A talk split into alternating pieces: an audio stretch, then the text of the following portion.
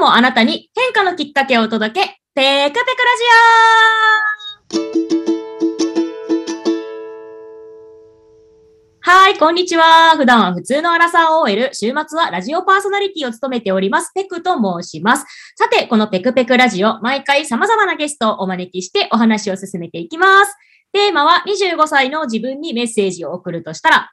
なお、現在収録はすべてオンラインで行っております。ややお聞き苦しいところもあるかもしれません。今回のゲストは、世界を飛び回る英語コーチのニオさんにお越しいただきました。どうぞ Hey guys, what's up? Aloha, ニオです。よろしくお願いします。よろしくお願いします。いやー、さすが英語コーチめちゃくちゃ発音綺麗ですね。ありがとうございます。えっとですね、リオさんとはですね、もう何年か前かちょっと忘れちゃったんですけど、昔ですね、うん私が所属していた英語関係のコミュニティで、ニオさんがうんゲスト講師をしてくださっていて、まあ、それがきっかけでですね、あの、つながりを持たせていただいておりまして、今回ゲストにお招きいたしました。今日はよろしくお願いします。はい。よろしくお願いします。はーい。私もですね、実はニオさんのことはあまり伺ったことがないので、どんなお話聞けるか楽しみにしているんですが、ではまずですね、自己紹介からお願いできればと思うんですが、よろしいでしょうか、もちろんです。えっと、NEO で NEO と言います。あの、映画のマトリックスの主人公からいただいた名前でですね、おアメリカ人の友達から、あの、僕、し下の名前が、あの、日本日本語の下の名前がちょっと発音しにくい。アメリカ人からすると。なので、ニックネームつけようと思って、アメリカ人の友達が、ニオがいいんじゃないかと。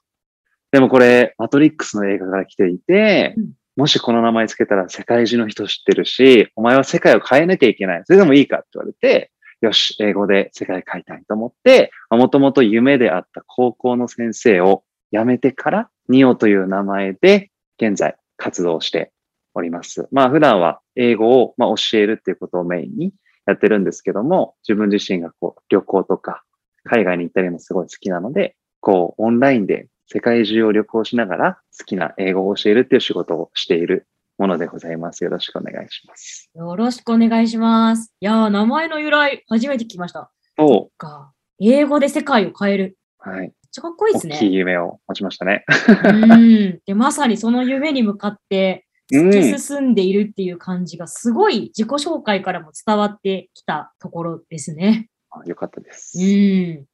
そう。じゃあ、まあ、そのですね、今日、そのニオさんのですね、まあ、ここまでの軌跡を、まあ、垣間見る形にはなりますが、えーちょっとですね、少しでも皆さんに知っていただきたく、いろいろお話伺っていければと思っております。はい。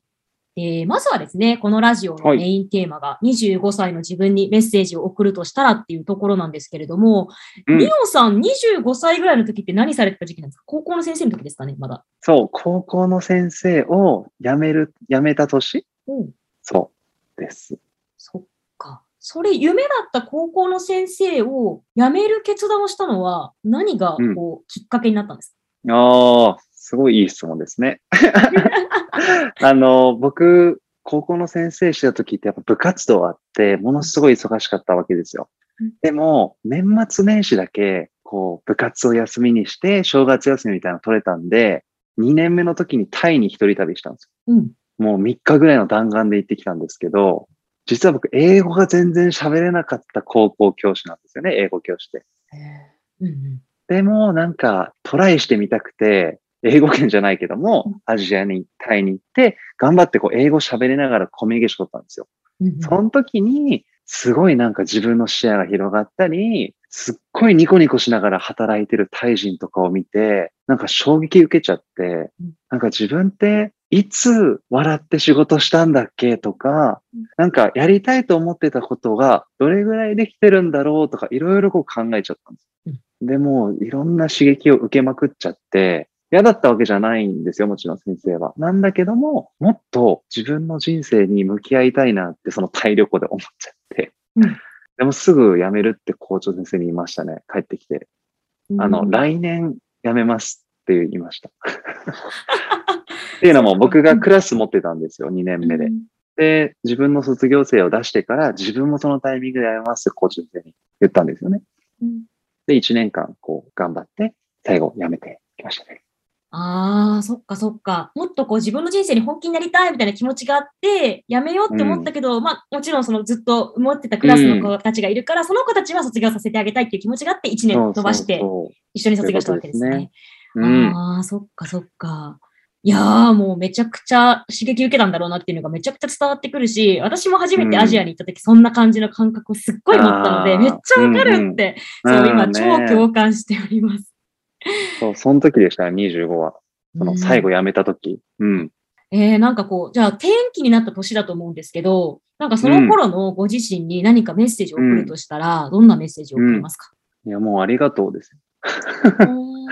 いや、もうやめ、やめてくれてありがとうですよね。うんで、まあ、多分そ、その時の自分も先生になってくれてありがとうって思ってたと思うんですけどうん、今からすると、やめてくれてありがとうとも思える。うんやっぱなんかその、先生辞めたことによって、いよいよなんか人生が始まった感じがあったので、そこからニュージーランドっていう国に留学したり、オーストラリアに一人旅をしたり、そこからなんかハワイに行って、ボランティア生活をしながらとかって、本当に山ほどの数の人たちと楽しい時間を過ごして英語喋って、もう自分の人生が180度、なんか性格とかも本当に前向きになったなと思ってて、なんかそんなきっかけって先生をずっとやっていたらなかった、間違いなくなかったと思っているんですよねうん。ただなんかその先生をやっていた経験がないと今ないんですよ。だから本当にこう、すべての選択肢はね、自分で正解にしてきたつもりだけども、やめるっていう選択肢をした自分、ありがとうってね、伝えたいですね。ああ、そっか。なんかすごいジーンときたのと、なんかすべての選択を正解にしてきたっていうのが、すっごいかっこいいなっていうふうに思う。あなんか本当に。すいません、うん口だけです。ええ絶対そんなことないでしょ。いやー、でも本当に、私本当少ししか知らないんですけど、でも、うんその全然英語喋れなかったところから、そうやって海外に出ていろんな経験してっていうところって、多分相当の、やっぱ覚悟とか、あとはこう楽しんでやっていきたいとか、自分の人生に向き合いたいっていう気持ちがないと、多分無理だったんじゃないかなって思うので、はい。うん。なのですね。ううんんうん。すごいことだなって思って聞いていました。まあ今ちょっとそうやって言っちゃいましたけど、うんまあ、ま周りというか、本当に家族も両親も全く反対せずにうん、自分のやりたいことだからって応援してくれましたしうん、こう、一緒に出会った人たちとかの支えで、まあ、みみんなが正解にしてくれたというかうん、なんか本当にありがたいご縁がたくさんあってうん、なんでしょうね。自分の人生楽しもうって思ってからのご縁とかうん、つながりっていうところが、すっごいなって思います、パワーが。うん。ん。引き寄せがあるんですかね。あうんあ、。なるほどね。自分の心持ちが変わるから出会った人とのつながりとか、うんそういうなんかこう、つながりの質みたいなのも変わってきたみたいなことですかね。そうそうそうそう。ないんか新しいことやりたいとか、うん自分の人生もっと切り開いていきたいって思ってる時に僕ペクさんと出会ったと思うんですよね。うん。そうだ。だからなんかこう、自分が旅行とか旅に出た時にうん、自分の現在地を出会いで測ってるっていうのが結構僕あって、自分のマインドとかメンタルによって出会い変わってくるなと思ってるんで、うんなんかいい人と出会ったら、あ、最近自分もいい、いい心持ちしてるんだなとか思うようにしてますね。おーあ、めっちゃいいあれですね。そう、鏡の法則って言いますもんね。うんうんうんうん。へえ、面白い。そっか。ちなみに、うん私一個めちゃくちゃ気になるのが、はい。英語はどうやってその伸びていったというか、そのタイにいた時は全然ね、でいなかったって今お話しされてたじゃないですか。うん。でそこから、そうやってこう皆さんに英語を教えられたりとか、最初のその発音とかもめちゃくちゃ綺麗なんですけど、それはどうやったらそうなれたんですか？うん。確かに。もういい質問が続きますね。褒めすぎでしょいや、あの実践ですね。実践。うん。もう、話したい人と英語を話すとか、うん話を聞きたい人から英語を聞くっていう実践が大事って気づいてからめっちゃ伸びましたね。発音も英会話力も。もうコテコテの僕、教科書文法大好き人間みたいな感じで、もう大学4年生の時に TOEIC ってあるじゃないですか。うんもうあれも先生になるためにって感じで、もう860点とかバーン取って、英検も準1級取ってみたいな。うんでも全く喋れなかったんですよ。うんでも高校の先生になっても子供たちのためにって、やっぱり文法とか単語とかって受験英語だったりするんですよね。うん。そうするとなんか英語を話すっていうよりかは、テストのためっていうスキルじゃなくて、もう本当に基礎基本をっていうところに忠実だった僕だったので、うんなんか話せるようになるっていうのが分からなかったんですよ、感覚的に。うんで、なんか留学もしたんですけど、全然話せるようにならなくて。うんでも、なんかこう一緒に住んでるブラジル人とかインド人とかいたんですけど、彼らと自分のことを知ってほしいなっていうふうに思った時とか、うん。なんかこの人すごいニコニコしてるからな何を言いたいんだろうとかっていう気持ちが湧いた時にうん、間違ってもいいから話したいなって思ったしうん、自分の発音とか別に気にせずにコミュニケーションを取ってみたいなと思ったんですよ。あ。それがものすごい英語を伸ばす原動力になって、うんそっからですね、基礎基本があったからこそ、マインドが身についた時に爆伸びしてきました。あー、面白い、うんそっか、なるほどね。うん。そっか。いや、この感覚もちょっとわかるなっていうのがあるんですけど、そう、うんうん誰かに自分のことを知ってほしいとか、その人のことをもっと知りたいっていう、あのパワーってすごくないですか？すごい。すごいよ。恋と一緒だよ。本当ですね。いや、もうね、本当コミュニケーションツールだなってね、思いましたよね、英語。うん好きになりましたね。話せるようになってからさらに。ああ、そっうん。か。で、その、留学をしたのは、大学のところとかも留学されてたんですか、そうしてましたね。50万円かけて3週間、アメリカのシアトル。ええ手に入れたものは 3kg 増量みたいな。本当に何も、ピザ食べてビール飲んで日本人と話すっていう3週間過ごしちゃって、本当に英語怖すぎたんですよ、あの時。うん そういう過去もありましたね。ああ、そっか。その時は、じゃあ日本人の方と結構中心にうん。一緒にいたというか、時間を過ごしてたっていう。そう感じそうそああ、そっう。でか。すです。で、その後から、そうやっていろいろ海外のいろんな国を巡る中で自分のことを知ってほしいっていう気持ちが芽生えた時にうん。変わっていったみたいな感じなんですね。そういうことですね。うーん、そっか。えーなんか、あと一ついいですか？はい。あの、私、その、ミオさんが、なんでしょう、そうやって、いろんな国に行きながら、自分のこと知ってほしいとか、相手のこともっと知りたいとかっていうふうになんか飛び込んでいく、なんかこう、バイタリティみたいなところもあるなっていうふうに感じうるんですけど、ん。はいはい。ここはどうやって身についた感じなんですか？それとも最初からあったの？そうですね。僕はなんかもう先生辞めたっていうことが、うんなんだろう、バネ外れた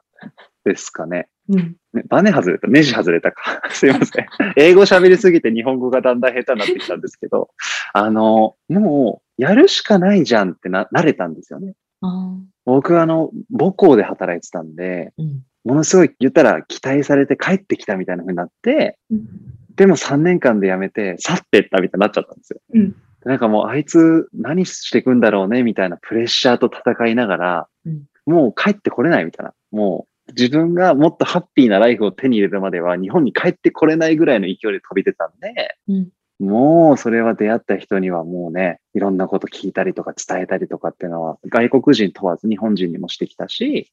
なんかそれできたのはやっぱり、あの、夢だった仕事をたった3年で辞めたからでしょうね。その辞めたっていうのが強みっていうかなんか、バイタリティの理由かな。うんうん。そっか、なるほどね。そういう意味でも、じゃあそこがやっぱり転機に、いろんな意味で本当に転機になってるっていうなりましたね。感じですよね。そっか。なんかやっぱりあれですね、こう自分の人生に自分で責任を取るっていうふうに思った瞬間からやっぱりいろんなところが変わってきますよね。間違いないですね。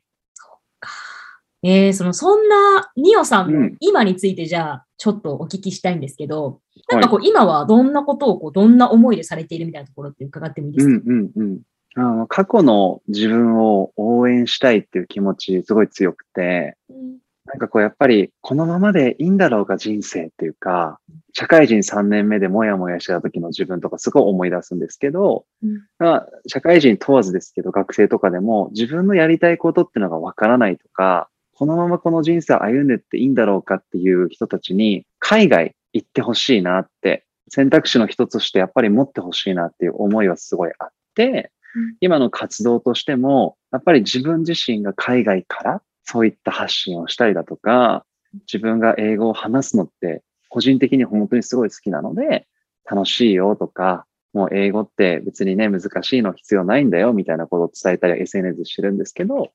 そういったことを通して、本当に一人でも多くの人が海外っていうところに行ってみて、なんか人生の価値観とか視野を広げて変わっていってほしいなっていう思いで活動してますね。ああ、めっちゃ素敵ですね。これもう、本当に。そうね。過去の自分を応援したいか。うん。うん。まあそうですよね。学生の頃もそうだし、やっぱり私もニオさんと一緒で25歳くらいの頃、うん、社会人3年目のくらいの時ってすっごいモヤモヤしてたし、うん、で、でも私もそのニオさんと一緒でそこから海外飛び出てるので、すごいそれが世界を広げてくれたっていうのがあるので、うん、そこもなんかまた超共感。はい、うん。なんかこう出会いの数だけ自分が見えてくると思うんですよね。うん、なんか25の時って言っても僕ずっと生まれ故郷で、なんか北海道なんですけど、北海道の函館っていうところで育って、大学だけ、ちょっとだけね、札幌って出たけども戻ってきたんです、函館に。25年間北海道にしかいなかった人が、急にニュージーランドに飛び出した時に、なんかこう、世界がもう とんでもない、何？えこれ、こんなんだと？みたいな。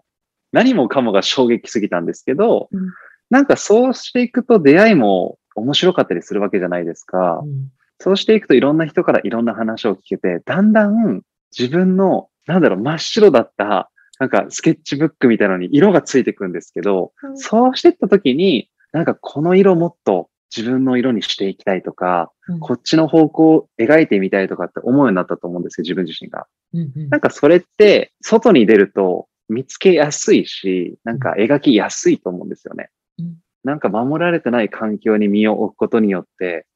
アドレナリンが出るんですかね。やっぱ海外めっちゃいいなって僕自身も思ってるんで、うん、まあそういった風にやりたいなって方を応援したい気持ちはありますね。なるほどね。そっか。いや、もういいエピソードすぎるのと、多分今この話を聞いててもやもやしてる人は、ぜひ参考にしていただきたいし、うん、なんか本当にニオさんとお話しすることでなんかまた世界広がっていきそうっていう気がすごいしてて、やっぱいろんなことされてるじゃないですか。で、いろんな国にも行かれたじゃないですか。うんうん、なんかそんなニオさんとちょっとお話ししてみるだけでも、なんかまたちょっと変わってくるんじゃないかって思うし、はいはいうん、なんかすごいそういうふうに、ご自身がそういう経験をしているからこそ、そうやってこうもやっとしながらも飛び出してみたいっていう方を、すごい親身になってサポートされてるんじゃないかなっていうことがすごい伺えたお話でございました。ありがとうございます。はい。まあ、そんなこんなですね、いろいろお話をしてきたんですけど、今、うん、そうやってこう、ご自身のですね、こう、いろいろ視野を広げていった中でこうやっていきたいっていうふうなところで、一生懸命、日々ご活動されているニオさんなんですけど、なんかこう、今後こうしていきたいみたいなところって伺ってもよろしいでしょうか？そうですね。まあ今、ずっと我慢していた留学事業再開みたいなところに来ていて、まあ僕自身英語の先生っていう立ち位置でもあるので、まあ日本にいながら英語を話せるっていうところをモットーに教えてるっていうのもあるんですけど、やっぱりそこはね、準備で、もう基礎基本とか話せるようになってから海外に行っておいでよっていう人なので、うん、その留学の方でもうこっからはあの、エンジン全開でやっていきたいなと思ってるんですよね。まあ、なので、えっと、海外留学行きたいとか、ワーキングホリデー行きたいとか、まあ、そういった方々に対してサポートをしていくような準備を今、まあ、しているというところですね。う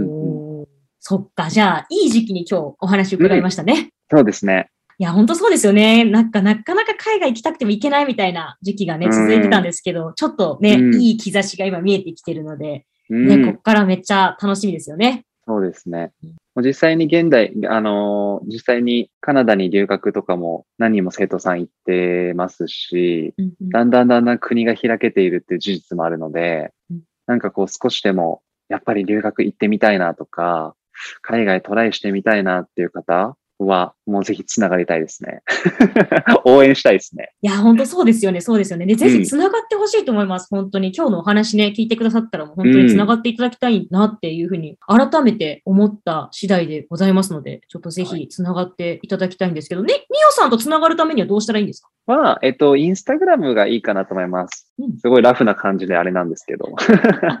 一旦そこで DM もらったら、僕の方も気軽にお返事させてもらおうかなと思ってます。しこまりました。そしたらですね、番組の概要欄のところに、ニオさんのインスタのアカウントを貼っておきますので、気軽にはい。ぜひはい DM を送ってみていただいて、ちょっといろいろまたお話をしてみていただければなというふうに思っております。はい。はい。なんかこう、ここまでいろいろお話ししてきましたが、ニオさんなんかこう、言い残したこととか、これだけは言っておきたいな、みたいなことって、なんか残ってたりしますでしょうか？いや、もう全部伝えたんですけど、うん。まあでもね、せっかく今日海外系とか留学系とかそういう話が出てきたので、そうですね。やっぱりそれ踏まえてなんですけど、今なんかこう、もやもやしてたりとか、自分の本当にやりたいことなんだろうとかって考えている場合は、やっぱり自分の心の声を聞いて、そこに従ってみるっていう、follow your passion。